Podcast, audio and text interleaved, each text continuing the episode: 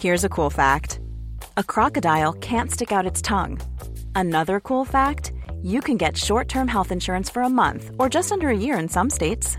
United Healthcare short term insurance plans are designed for people who are between jobs, coming off their parents' plan, or turning a side hustle into a full time gig.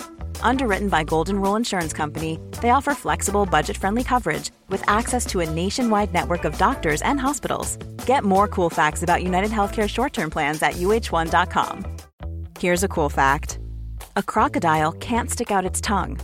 Another cool fact you can get short term health insurance for a month or just under a year in some states. United Healthcare short term insurance plans are designed for people who are between jobs, coming off their parents' plan, or turning a side hustle into a full time gig. Underwritten by Golden Rule Insurance Company, they offer flexible, budget friendly coverage with access to a nationwide network of doctors and hospitals. Get more cool facts about United Healthcare short term plans at uh1.com. This week's episode of Harry Potter and the Sacred Text is brought to you by BetterHelp. BetterHelp is a mental health platform that provides direct online counseling and therapy services via web or phone text communication. You don't even need to use Floo powder in order to access a therapist through BetterHelp.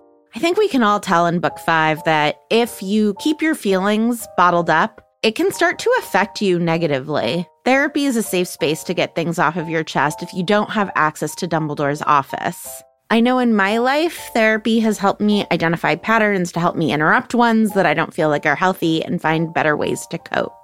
If you're thinking about starting therapy, give BetterHelp a try. It's entirely online. It's designed to be convenient, flexible, and suited to your schedule. Get it off your chest with BetterHelp.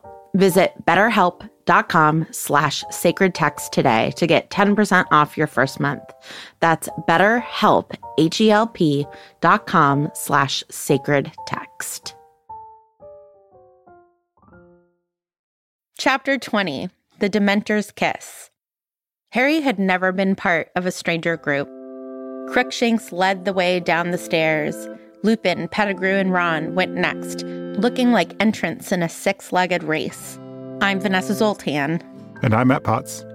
And this is Harry Potter and the Sacred Text. Well, everybody, we're doing Crackerjack journalism for our Every Flavored Bean today. We are going to investigate what happy memories we would summon for our Patronuses. So, if you sign up for our Patreon, you'll get to hear that and many other amazing things you can go to patreon.com slash Harry Potter Sacred Text. And if you are not subscribed to our Patreon, guess what? We still think you're swell. Matt, you have a story for us on the theme of confidence. I do. What story do you have? This story is not a story I remember to conjure my Patronus. I'll tell you that. so uh, last fall in November, I was officially installed as the minister at Harvard. There was a big ceremony I was there. And Vanessa, you were there, as was your family, and as were, you know, like 300 other people, including the president of the university and my bishop and lots of other folks and friends from various stages of my past and family that came out from Michigan for it. It was a great event. Yeah, and I was very excited about it there's a whole formal kind of ceremony that goes along with a person being installed in my tradition as the minister of a particular church. And one of the things that's required is that the person being installed has to to say a long prayer. Kneeling in the middle of the congregation, the person says a long prayer. And I am pretty good at memorizing stuff. I have a pretty good memory, and I wanted to memorize this prayer. And it's it's a little bit longer than, but the flow of it is kind of like wedding vows, right? And, you know, when I got married, Colette and I memorized our wedding vows. And so I was like, I can do this. This is fine. I have a good memory. I'll do it. And so I, I learned it and I learned it pretty quickly. And I would kind of run through it in my head in the, you know, week leading up to this ceremony. And so my family noticed that I was kind of mumbling under my breath sometimes. And, you know, Cami one time was like, well, what are you doing? And I was like, oh, there's this prayer I have to say and I'm going to say it. And she said, let me hear it. And I, off the top of my head, just rattled it off to her. And she said, you're never going to do that. You're going to forget when it's time for you to say the prayer. And I was like, what? What is, where is this lack of confidence? Like this lack of faith in your in your father. Of course I'll remember it. I have a good memory. I can remember things. I do this stuff all the time. I mean, a lot of what in my tradition, a lot of the prayers are are rote. And so I just I pray that stuff all the time. I was like, this will be no problem. I'll do it. What are you talking about? And she's like, there's no way. you were gonna you're gonna forget. and I was like, be prepared to be proven wrong. Uh, and I will Child. Yes, I expect an elaborate apology in the moments after the service when you see that I easily remembered this easy thing. And I don't even notice that you're apologizing because it was such a nothing to me. I was very confident. very, very confident. So the ceremony comes. It's a beautiful ceremony. There's all this, well, ceremonial stuff going on. And then about two thirds of the way through the service, it comes to this part where like I have to walk into the middle of the congregation and kneel and start praying. And I get one line in, and then the whole thing flies out of my head. and I and I sat there, I actually knelt there in silence for like 10 seconds. And I was like, oh crap, what do I do now? Because I was so confident I did not bring a copy of the prayer with me. So I was like, what do I do now? Because I, it's not printed anywhere. I can't I can't grab the bulletin of a person in the pew next to me and start reading it. And so I just started making stuff up. and just started, just started saying stuff to God about things that I would like to happen. and just took a couple deep breaths. And so I stood up and walked to the front of the congregation with, you know, Cami just looking at me and smiling. So this is a story of confidence. It, maybe of mis of misplaced confidence, but that's I think that's maybe part of the reason I wanted to bring it up. That confidence is about one's experience of oneself, not about the world as it actually is, right? Like I was very confident. I felt very sure that I knew or that I would recall this prayer. I didn't really have any anxiety about it beforehand. I felt like I knew it cold. But obviously I didn't. Obviously, or something else happened in the world that made me lose it. Yeah, and so I thought this is why I wanted to talk about confidence because I felt so utterly confident and because that confidence was challenged by Cami beforehand and the confidence actually didn't do much for me in the moment because I actually did not have the prayer in my head at the time when I needed it.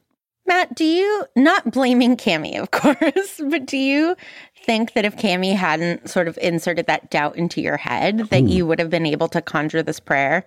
Good question. No, I think that, I think that, because honestly, I was so confident, maybe it's unconscious, but I did not experience it as a placing of doubt in my head. I experienced it. I relished it. I was so glad mm-hmm. that she was questioning me. Challenge because I was I was so looking forward to just talking trash to her afterwards. Like I really had no doubt. Yeah. I really had no I did or at least I had no experience of conscious doubt. Maybe maybe as you suggest, Vanessa, maybe it planted some doubt in my mind and and that's what caused me to forget in the moment. But I don't know. I think it was just one of those things. I just think that you never are. Yeah, actually, yeah. You never really know for sure what's going to happen, right? Like, you totally. Know? Yeah. It's just sometimes, right? Like sometimes entering the possibility of failure yeah. can actually get us to start tripping over ourselves. And absolutely, sometimes it's nothing, or yeah. it's actually a challenge that buoys us to do better, right? Yeah, right. I mean, if anything, I think I practiced more because she said that. But you're right. It might have been the the thought of forgetting? Because you know i don't know if anyone else probably among our listenership we have people who have forgotten lines before or whatever right in a performance. For me anyway there was something about realizing i'd forgotten that just froze me right? Like right. I think the difference is you know when i was practicing by myself if i stumbled on a word i'd just be like i take a moment and then like, okay i know that word right? But in this yeah. because the word flew out of my head i could not gather myself compose myself to get myself back into the prayer and just say it. Yeah. Well, Matt, before we move on to the 30 second recap, I just want to say, as a person sitting in the pews, I genuinely thought what you were doing was having a moment of grace and communion with God, and that you were like trying to figure out the right things to say, and that then you did. And what you said was beautiful. so I mean, mind you, maybe there are Episcopalians in that room that like knew what you were supposed to say. But as the atheist Jew in the room, my family and I looked at each other and we were like, gosh, that was a really beautiful part. Isn't Matt so great? so just so you know, that's how we experienced it. Good. I'm, I'm glad that I'm glad that you experienced it as that. And I think that overall the service was very good. I mean, it was hard for me just because of, of my own psychology not to dwell upon this moment of what I understood as failure in in the service. I know. But that's also it's also good for me to just kind of let go of. I'm going to mess up some stuff and that's okay. Okay, can I count you in for a 30 second recap? Please. Three, two, one, go. So they're all leaving the Shrieking Shack, and Crookshanks leads the way so that the Whomping Willow isn't going to smack them on the way out, and chaos ensues. The moon comes, and Lupin turns into a werewolf, and Sirius has to um, fight him off of Ron, and um, Peter Pettigrew turns into Scabbers, and he runs away. And Harry and Hermione are like, oh no, what do we do? And then it sounds like a dog is shrieking, and then it turns out that it's um, Sirius that's shrieking, and the Dementors are about to kiss him, and Harry and Hermione are trying to cast a Patronus. And then a light comes. Excellent. It's so chaotic. It's a chaotic chapter. They, uh, you know, a, a lot is fit into that these seven pages. Matt, are you ready to do an awesome 30 second recap? I'm ready to try.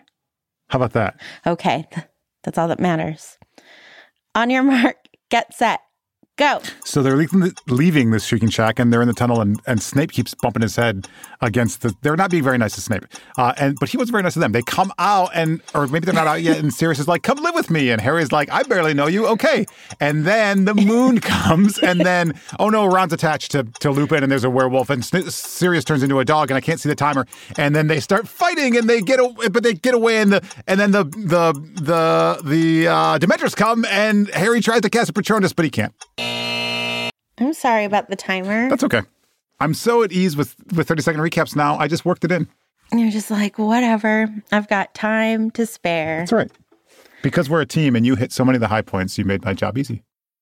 I mean, should we start with Harry being like, cool, I'll move in with you, someone I thought was a murderer an hour ago? Yeah, that was kind of weird. I mean, I think it's his confidence that just about anywhere would be better than the Dursleys. Yeah.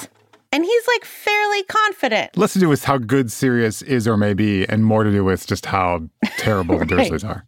And I do think Sirius walks Harry through it a little bit, right? Yeah.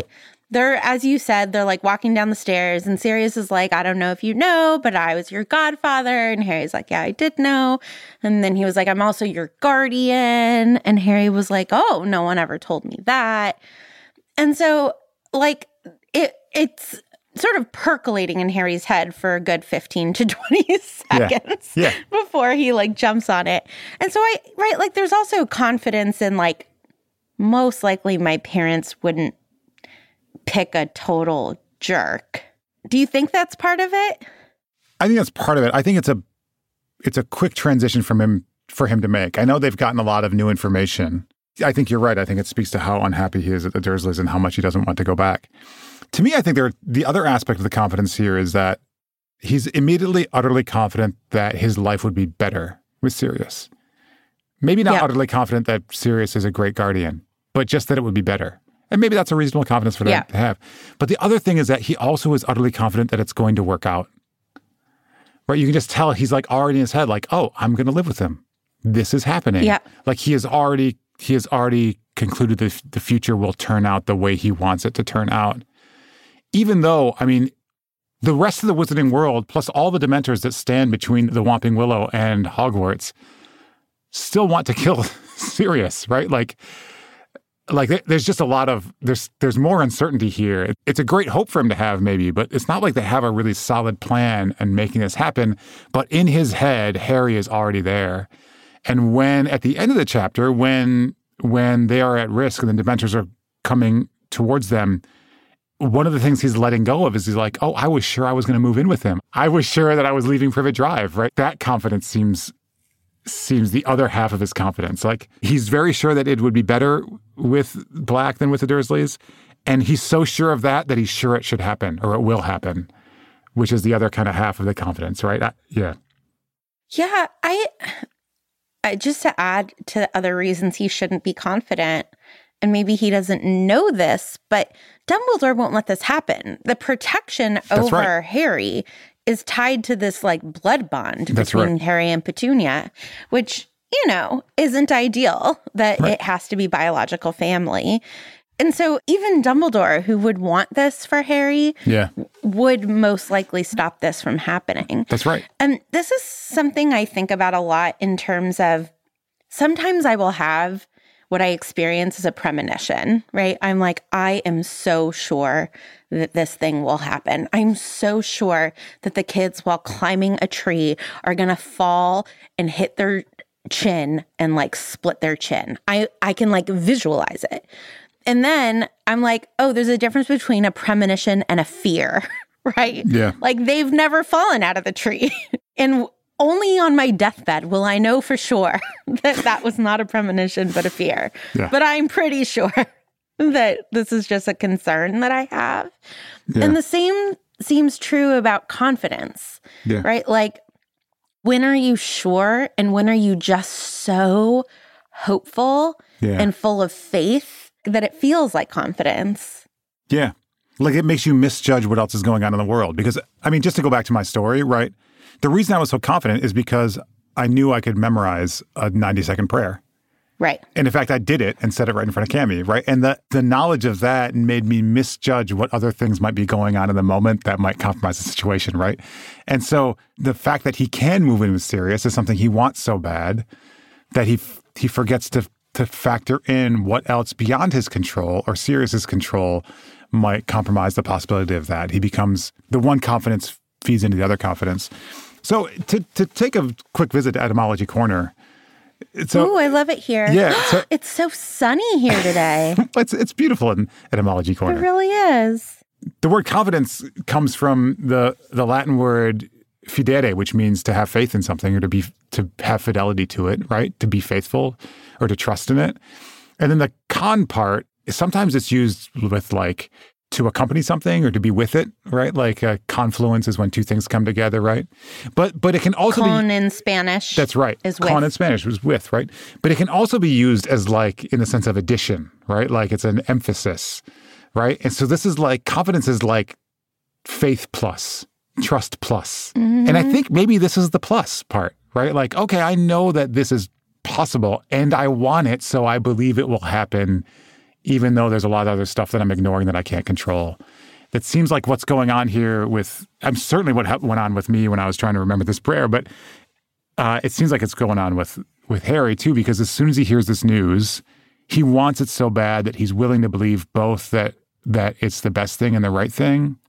He's probably right to believe it's better, but right, like he he's already fantasizing about how good his life would be with Sirius, and then that leads him to discount all the other things, as you said, the fact that Dumbledore might have other reasons for him living with the Dursleys, the fact that Sirius is still a wanted person, and that this is a difficult plan to, for them to pull off. His innocence hasn't been proven. All this other stuff just flies out of his head because the thing he does believe or wants to believe is so clear. And I think you're right too. It works in the in the reverse with fears.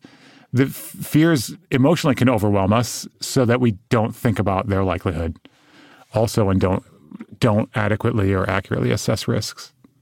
Yeah. I'm wondering what you think your quote unquote mistake was. Was it that you didn't have a copy of the prayer in your pocket just in case?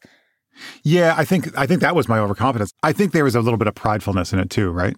Like I think hmm. if I was confident but not prideful, I might have walked out and said the prayer with my eyes closed but the book in front of me. But I I mm-hmm. wanted to be a person that memorized it, right? And maybe it's not just pridefulness too. I just for the same reason I memorized my wedding vows, I didn't want to speak them back to someone who said them to me. I wanted to feel like I was feeling them, right? Yeah. as I read them. But you know what happened when I did it is I was not feeling what I was saying. I was just like, crap, what do I say next? And I also had this distance between myself and my words, right? I mean, I think the flaw was overconfidence. I think I didn't I didn't carry the words with me. I didn't have access to them in case things went wrong. I was so sure I didn't have a backup plan. Because honestly, if I'd had the backup plan, I probably would have panicked less when the next sentence flooded my head and I've been able to keep going, right? Totally. It's interesting, right? Because a few years ago, I mean, more than a few years ago now, probably 10, 15 years ago, this idea of the secret was, mm-hmm. you know, around this Oprah Yeah. propagated idea that essentially that if you're confident in something, you can make it happen. And I think that the concern around it was that people were doing things like, I'm confident I'm going to wake up tomorrow speaking Spanish. And it's like, no, that's not how that works, right? But we do need confidence sometimes, even in difficult circumstances, right? I don't think that it hurts Harry to believe with all of his heart that he's going to move in with Sirius. I think it emotionally hurts him in a little bit when he isn't able to. But I think that it gets him to at least like have something positive to think about when he's Yeah. trying to cast a Patronus. And I think it causes an emotional connection between the two of them that Sirius even asks him that you know, will get Harry to fly Buckbeak up in the next couple of chapters to rescue Sirius. I Yeah.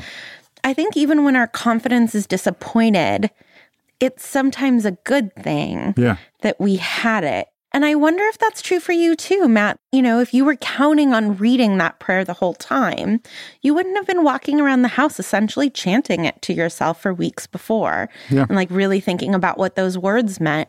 And so, regardless of whether or not you were able to say them in front of everybody, like you were walking around saying them more than most priests say before they get installed. Yeah, that's a that's that's a great spin on it, Vanessa. I like that. it's true. Like I really sat with the prayer. I really I mean there were lots of days when I was paying attention to it. I mean, one of the things I was thinking about and your question and your your nice version of my story makes me ask, I mean, it's possible that the examples we've been given or we've been discussing so far are overconfidence, right? Like Right. What's the distinction between confidence and overconfidence? Because I think that we, in general, we tend to think about overconfidence as a flaw, right?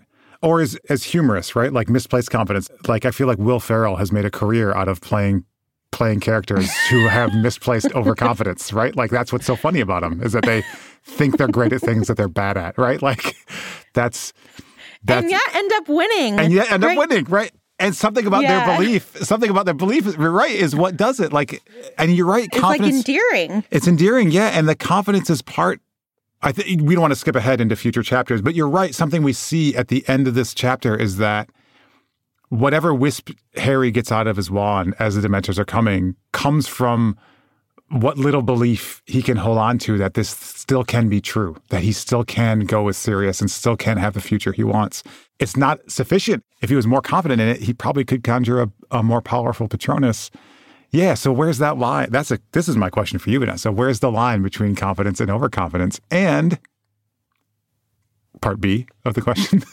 what Yeah. where do we sit? What examples do we have in the chapter to help us discern that?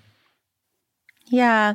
I mean, and I just want to, before I try to answer your question, I want to defend one more time the importance of Harry just jumping to this conclusion.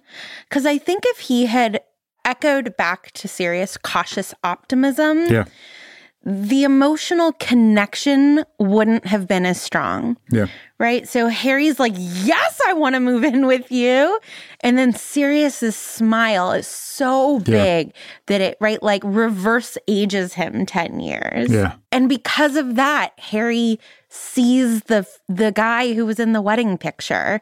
And because of that, right, like it just has this like virtuous cycle Yeah. That I really do think leads to this connection that later saves them both. Whereas if what Harry had said to Sirius is like, yeah, if if Dumbledore can make it happen and right. maybe I'll do a walkthrough of the house and if it like has carbon monoxide detectors, like we'll see. Right. Then Sirius would have been like, oh, okay. You know, it, it just Yeah. like wouldn't have had that like emotional resonance. And you can see that before in the way that Sirius asked the question, right? He's not super confident that Harry will want it. Right. Yeah, and I think you're right. There is something really important in the confidence of Harry's response that lends assurance to Sirius. I think that's absolutely right. And I especially think that the confidence of children demands that adults try to rise to meet it.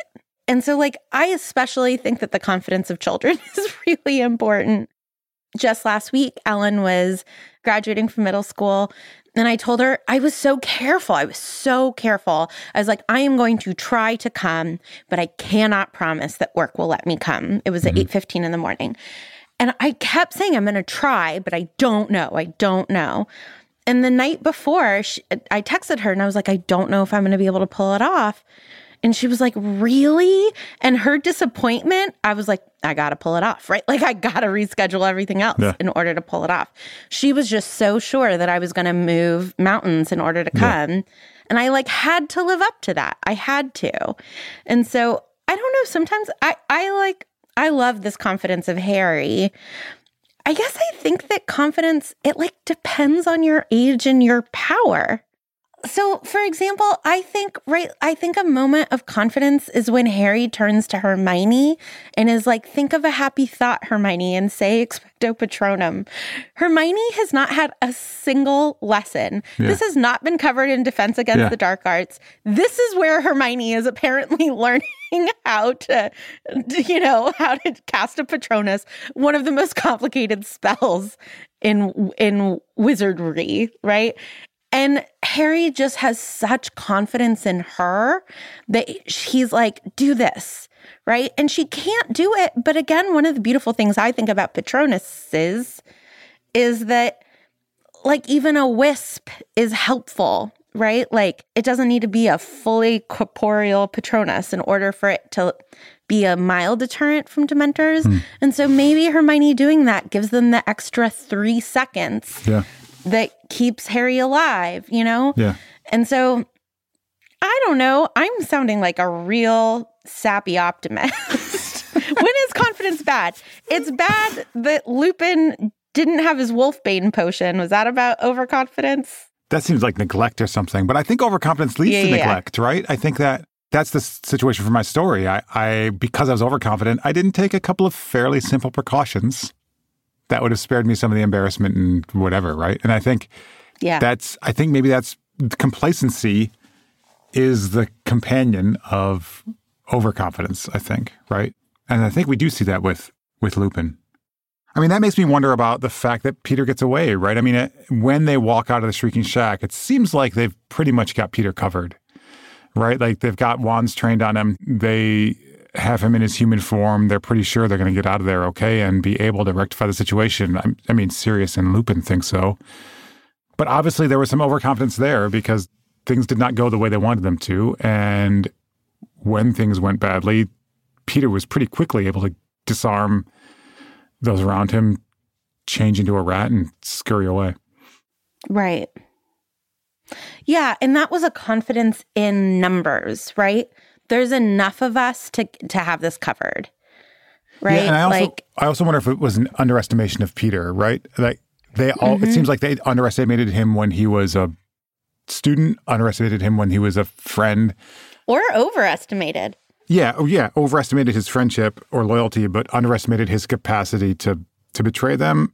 And also just I mean clearly they see him as weak and he is weak in a certain sense, but he's also clearly a survivor in other ways, right? Yeah. And he's willing to do what it takes to survive, like, you know, remove his own appendages. So to keep it in the theme of the chapter, maybe what I would say is they probably remain too confident in their power over him. Yeah. Which was the problem in the first place, right? They they believed that he would be ceaselessly loyal because he was kind of their lackey not realizing that he could be somebody else's lackey and totally loyal to that other at their expense. Hey, it's Ryan Reynolds, and I'm here with Keith, co star of my upcoming film, If, only in theaters, May 17th. Do you want to tell people the big news? All right, I'll do it. Sign up now and you'll get unlimited for $15 a month in six months of Paramount Plus Essential Plan on us. Mintmobile.com slash switch. Upfront payment of $45 equivalent to $15 per month. Unlimited over 40 gigabytes per month. Face lower speeds. Videos at 480p. Active Mint customers by 531.24 get six months of Paramount Plus Essential Plan. Auto renews after six months. Offer ends May 31st, 2024. Separate Paramount Plus registration required. Terms and conditions apply if rated PG. A lot can happen in three years. Like a chatbot may be your new best friend. But what won't change? Needing health insurance. United Healthcare Tri-Term Medical Medical plans, underwritten by Golden Rule Insurance Company, offer flexible, budget-friendly coverage that lasts nearly three years in some states. Learn more at uh1.com. This week's episode of Harry Potter and the Sacred Text is brought to you by Redfin. Let's say for some reason you can't get back to Grimmauld Place, so you need to find a new home. If you're like me, you would go to Redfin. Redfin updates their listings every two minutes and sends you personalized recommendations, so finding the home that's perfect for you has never been easier. If you see something you like, just book a tour straight from the app. And when you're ready to buy, an experienced local Redfin agent can guide you through the whole process. And if you're looking to sell, Redfin agents know how to get you the best price possible for your home. That's because they sell twice as many homes as other agents. With a listing fee as low as 1%, Redfin's fees are half of what others often charge, which means you'll have more money to put toward your next home. They even have a function where Trelawney will tell you whether or not she can see you in this house. Redfin. It's how Molly found the burrow. Download the Redfin app to get started.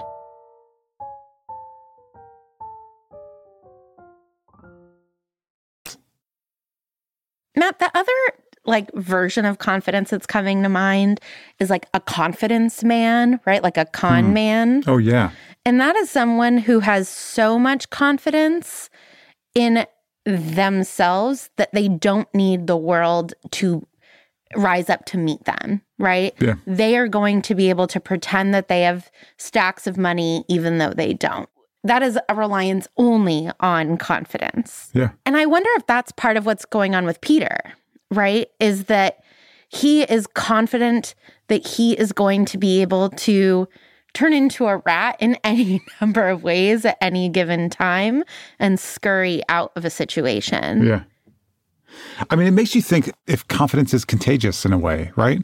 Because the, the confidence man behaves so confidently in his own kind of whatever that that they are who they say they are that others become confident in it as well and that's why they're able to pull off the trick right and mm-hmm. and i wonder if there is something about peter exploiting others sense of his weakness mm-hmm. right like they are so confident in his weakness that he plays the part so that when the opportunity arises they do not expect him to be able to escape or take the sort of action that would allow him to to get what he wants, right?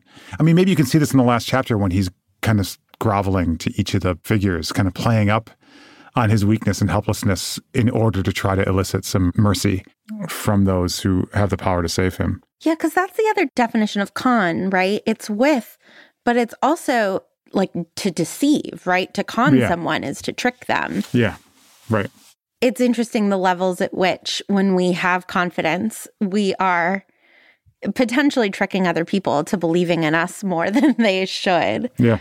I mean, I remember the very first day of teaching when I was, you know, 22 years old. And it felt like I was trying to con the students, all right? Like I was trying to fake confidence so that they would believe in me as their teacher. Yeah. And and it was, it was this, I think what the secret is actually right about, right? Like, is that it became this virtuous cycle. I behaved as confidently as I could muster. They therefore had more faith in me and therefore treated me with yeah. more respect, which made me feel like I was going to be a better teacher, blah, blah, blah. And so it, confidence can have this quality in which it actually changes the reality of the situation. Yeah, that's right. I, I mean, when I was training to be a priest, in my tradition, there's all these kind of manual actions and rituals you have to go through. And I didn't really know what they were when I first started. And a couple of the priests who trained me just said, you know, don't worry about it. The people out there don't know either. So just look like you know what you're doing and you'll figure it out, right? mm-hmm. Matt, just one more thing before we wrap up this conversation. I know that a couple of weeks ago we spent some time critiquing the metaphor that J.K. Rowling has confirmed of Lupin's werewolfism as a metaphor for AIDS. And I was just reminded in this chapter, another component of what's so horrible about this metaphor is there's a moment in which the moon comes out and Lupin literally transforms into a monster and becomes dangerous. He becomes mm-hmm. acutely, viciously dangerous. And again, this is another thing that is really pernicious and awful about this metaphor. There is not a moment in which someone with AIDS becomes dangerous to the world. And So, just another thing that I wanted to offer up about what is, in my opinion, really toxic about this metaphor. Yeah, thank you, Vanessa. You know, you said something in last week's episode about the profane as no longer being open to mystery, to what other possibilities there are. I think one of the things that makes literature sacred is that these metaphors aren't closed. Like they they operate and they remain mysterious. And you can see how when you know when a metaphor is closed down and it the the implications of it get too directly or too mm-hmm. flatly or reductively assigned to a real lived tragedy like the AIDS pandemic and like individuals suffering experience of HIV and AIDS. Yeah, I mean it's it's taking what is sacred, which is the openness of something like literature and profaning it by closing down the meaning and restricting the meaning. And I, you know, this is probably too big a stretch, but but that's also what overconfidence does, right? It's not remaining mm-hmm. open to what else might be. It's being so sure you know what this is or what it means that you're unwilling to be open to other possibilities, even possibilities you might not like or might not expect. And so I wouldn't necessarily say that overconfidence is, is profane in the same way or that the mistake of some of our complacently overconfident characters in this chapter are directly analogous. But there's something about that. There's something about leaving leaving mystery open, training oneself towards that which you don't know and can't be sure of that ties these things together. Yeah. Thanks, Matt.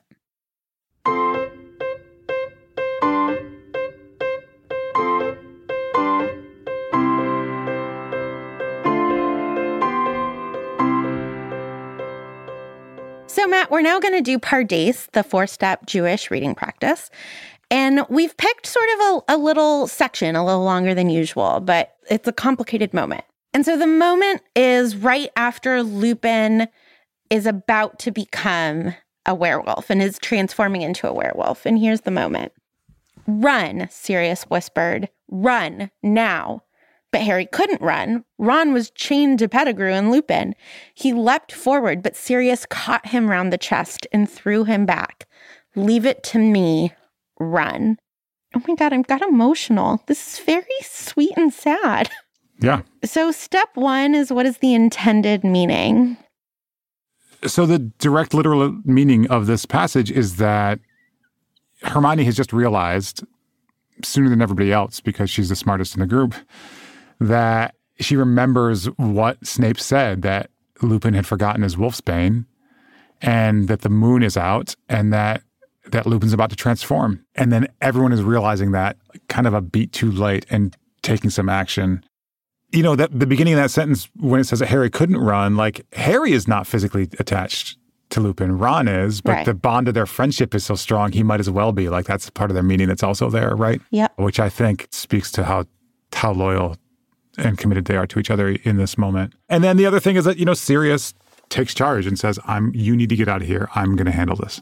Yeah, it's really like an adult stepping into an authority, Yep. which is not something that we see in these books a lot. Yeah. So it's really refreshing. And I feel like I'm often really hard on Sirius. And so I love that we're calling attention to this moment, right? And he takes Hermione seriously, right? He like immediately believes Hermione Yeah. And he's like, run, right? And whispers to try to get the kids away. And I like physically restrains Harry, right? Yeah. Just like grabs him and pushes him out of the way. Yeah, it's really beautiful. Okay, so step two is where we track a word. Which of these words would you like to track, Matt? I'll read it one more time for you. Run, Sirius whispered. Run now. But Harry couldn't run. Ron was chained to Pettigrew and Lupin. He leapt forward, but Sirius caught him around the chest and threw him back. Leave it to me. Run. I mean, I feel like the word that is calling out to be interpreted is run. Run. Run. Yeah. Yeah. So with this step, what we do is we track that word throughout, or or the idea um, throughout the seven books. I mean, the first thing I think of when I think of running is book seven. When Harry, Ron, and Hermione are out, it's not clear whether they're searching for Horcruxes. I mean, they are, it is clear they're searching for Horcruxes, but they're also trying to stay away from Death Eaters. I mean, are they are they running toward or running away?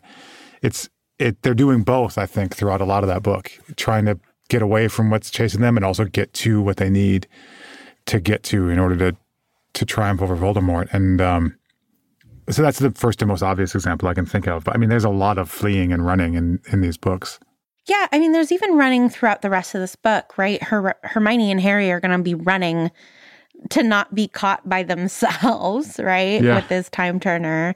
And they're going to run into the forest and run back to the castle and run on Buckbeak. And there's also the resistance to run. They're like, come on, Buckbeak, this like gentle leash tugging. They need to get out Yeah. of sight. But Buckbeak needs respect and can't be encouraged to run. Yeah. So there are like moments to run and moments to avoid running. We have in book four Cedric and Harry running together Ah, to get to the cup. That does not go well, everyone. I mean, it's just interesting because once you're an adult as a wizard, you almost never have to run. Yeah. Right? You can just like apparate around everywhere. That's a good point. It's only inside Hogwarts that you like have to be running. Yeah, you're right. Is there running? I mean, I feel like I'm I, in my head. I see like the the battle at the Ministry of Magic, people running around. Oh, for sure. With over the prophecy. Yeah, and even like in isn't it? It's either in uh, probably in book seven when they. No, it's not. I think it's the end of book book six when it, when Dumbledore dies and they're running down the steps of the tower at Hogwarts and there's a battle going on. Right? Isn't is this in the tower? And they I remember somebody Yeah. slipping through blood or something, slipping through as they're running. They slip through something on the floor. Yeah, I mean, all very harrowing Yeah. moments. Yeah. Yeah, you don't get a lot of like playful, joyful running around. It's not like which skipping is and most running. of the running yeah it's most of the running i see right in my life Yeah. is like kids you know my kids running with the dog through the woods Yeah, right. and or people running for exercise Right. like it's a lot of if not joyful like choiceful yeah, right. running That's right. most adults i see running don't look happy about it but they're not running from anything that's right. So, Matt, it's time for our next step, which is Drosh. And that is where you and I talk about what meaning we would want to pull from this. Or another way to think about it is if we were to preach a sermon and this was sort of the lesson for the week, what sermon would we preach? Here's the section one more time that run, Sirius whispered, run now. But Harry couldn't run. Ron was chained to Pettigrew and Lupin. He leapt forward, but Sirius caught him around the chest and threw him back. Leave it to me. Run. I mean, I think I would want to preach something about responsibility, right? That, I mean, I, I read in Sirius's action here him kind of letting go of what he had hoped would be because he realizes he has to do something here. That thing that he hopes for is not something he can count on anymore. And there's like a an action in front of him or a need in front of him that he has to respond to. And I think I'd, what I'd want to preach about responsibility is that I think we tend to think about responsibility as like responsibility boils down to like what's my fault or what I caused, I have to fix, right? Like Sirius's responsibility in this moment doesn't have anything to do with like his culpability for the situation they're in. That's not why he's responsible.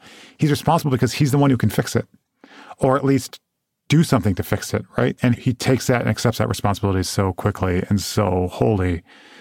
I think that that's what I would want to preach about. I'd want to invite people to think about what responsibility their power or their position in the world gives them, and what what situations there are that they can actually make a difference in, and invite them to do that. And not to add to your sermon, Matt, but let me add to your sermon, Please. which is that Sirius doesn't actually even have the power to fix this. He's just Yeah. doing it anyway. And like, I think that's even more beautiful, right?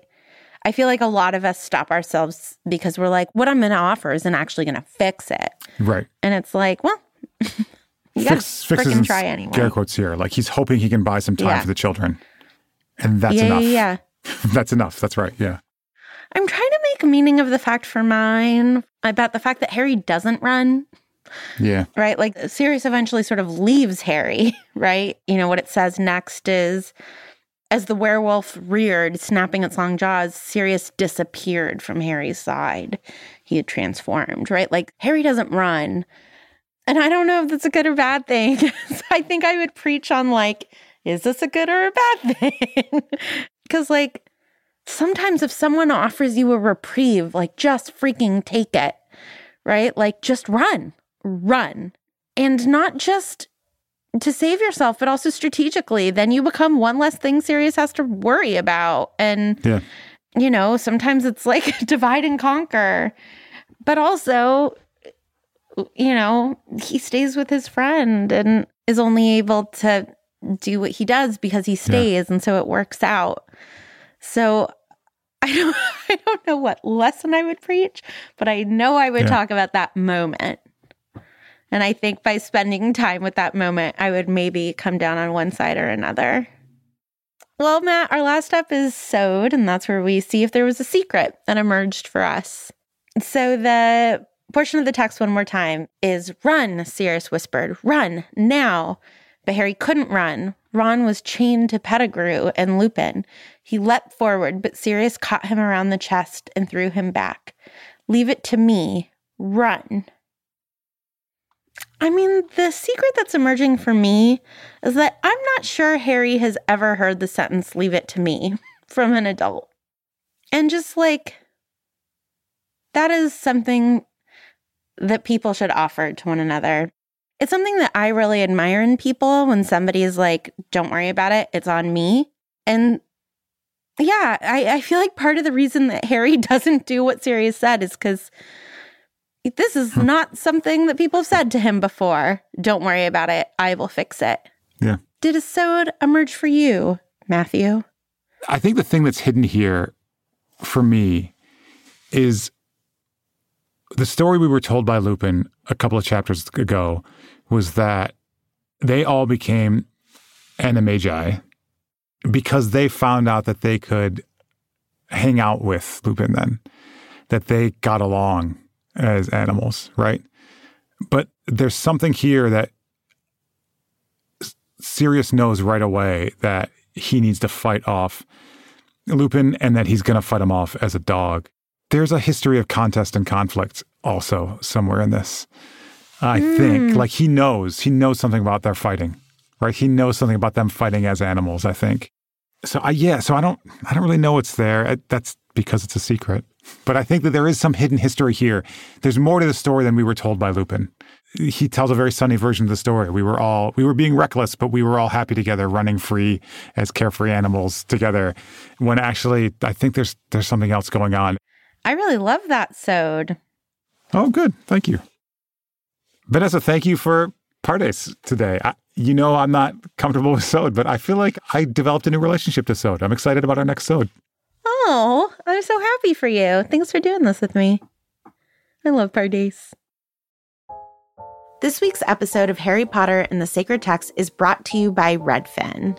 Let's say for some reason you can't get back to Grimmauld Place, so you need to find a new home. If you're like me, you would go to Redfin.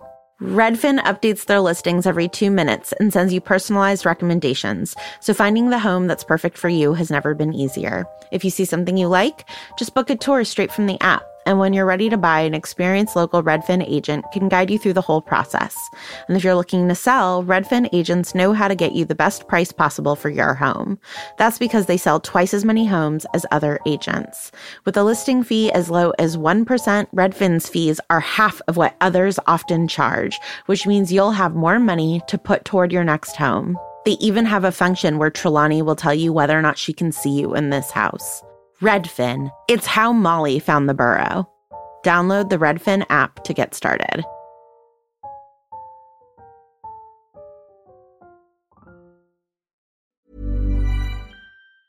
Hey, it's Danny Pellegrino from Everything Iconic. Ready to upgrade your style game without blowing your budget? Check out Quince. They've got all the good stuff shirts and polos, activewear, and fine leather goods, all at 50 to 80% less than other high end brands. And the best part? They're all about safe, ethical, and responsible manufacturing.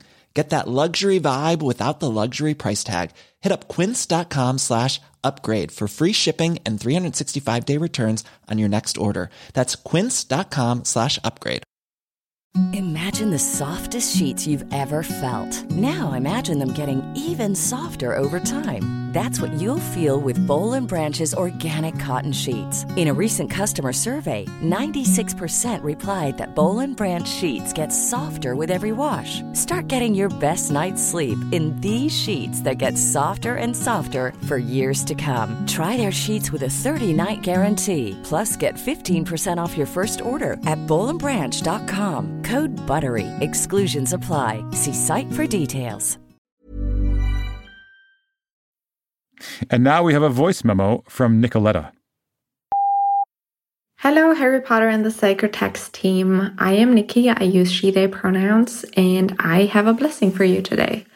I recently moved and had to sort through all of my school stuff to get rid of some because there is not enough room in my new apartment.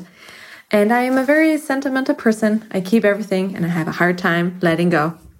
And there were so many short stories that I had written in fourth grade and fifth grade and throughout middle school that were beautifully annotated by the teachers that I had handed them in for, um, who scribbled just encouragement into the margins and fostered my love of writing back when it was still in its infancy.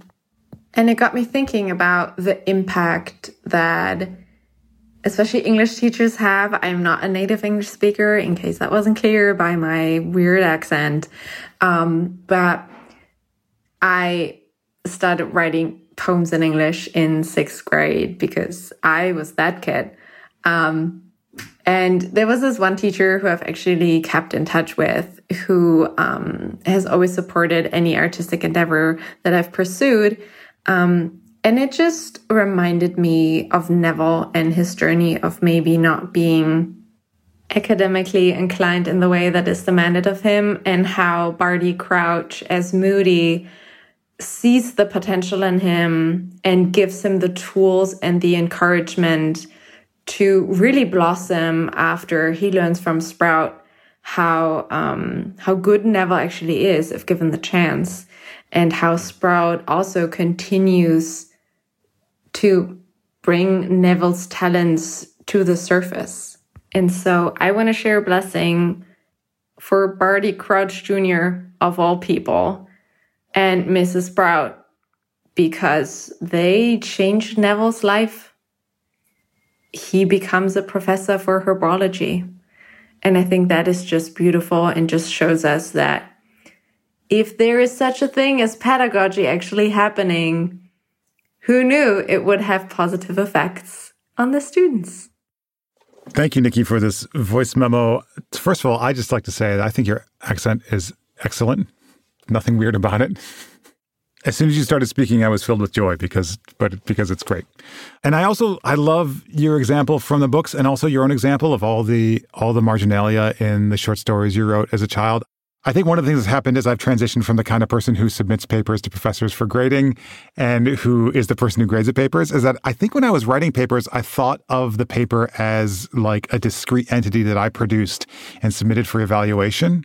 And I also think just becoming a professor and doing a lot of writing, submitting manuscripts to folks and getting feedback, I'm realizing more and more that writing is not where we create something pristine and then deliver it to someone for evaluation. It's actually a conversation that you have to there has to be back and forth and and one of the great things about good feedback from good teachers and I've been lucky enough to have a couple is you learn so much, right? You stop thinking about your writing as an end product and you start thinking about it as a process of your own thinking and a process of being in conversation. And I'm I'm really happy that you were able to revisit some of those moments from your own writing life, even if there was your early writing life, and that that was able to help you discern, you know, how meaningful that sort of feedback, that sort of conversational or dialogical pedagogy could be for a a student we all like, like Neville. So thanks for your story and thanks for your, your blessings. Yes, Nikki, thank you so much for that great voicemail. Anything that reminds us that Neville's awesome and that English teachers are the best makes me happy. And the fact that you did both of those things in one, not to grade you, but A plus.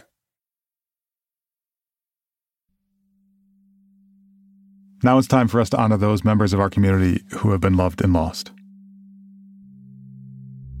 Helen Bevan, 84, a stubborn cat lover. Jana Peden, 62, a beloved mother, friend, and animal lover. Sam Osterberg, 85, who loved Airwolf and Prince Spaghetti. Ezrith Wolf, 13, in love with the earth. Joey Nail, 63, a father, wanderer, and master nicknamer.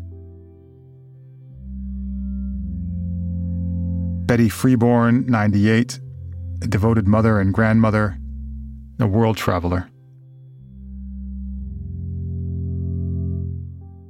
Joan Mills, 79, a grandmother, music lover, who was full of unconditional love. Laura Martinez, 55, an aunt to all and an art supporter.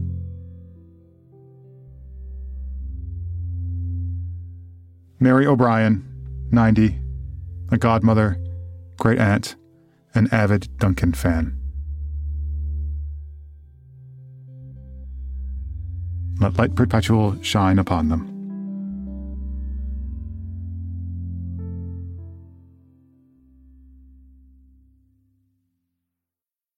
Vanessa, who are you blessing this week? I am blessing Sirius Black. I'm blessing him for this moment when the Dementors are descending upon him. What it says in the text is this The yelping stopped abruptly. As they reached the lakeshore, they saw why.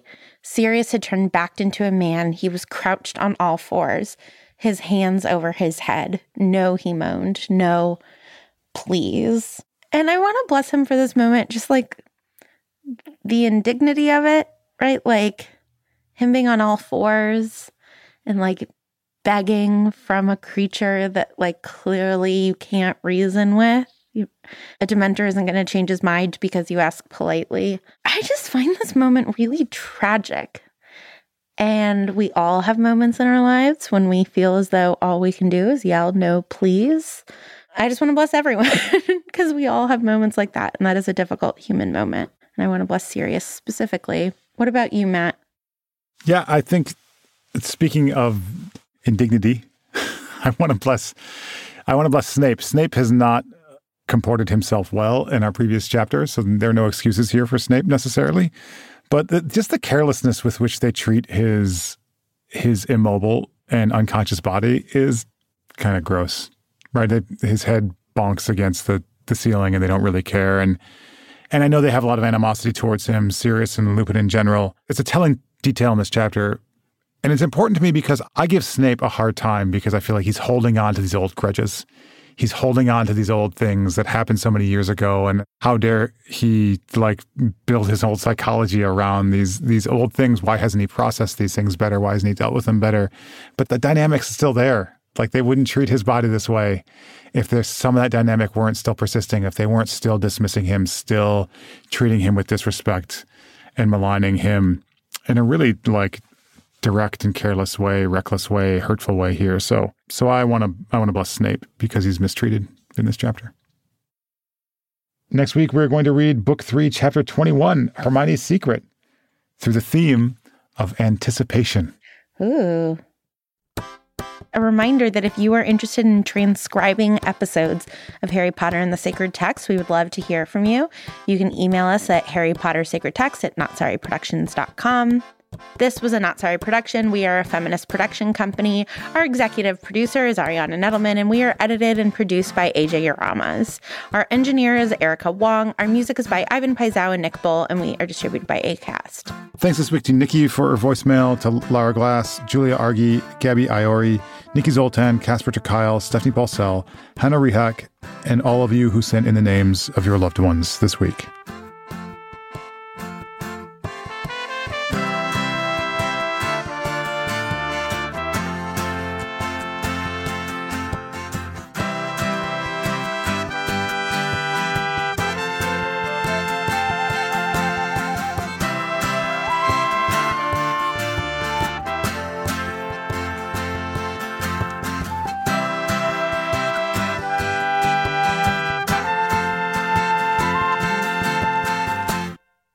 It's the in between chapters. I'm like the opposite of Goldilocks.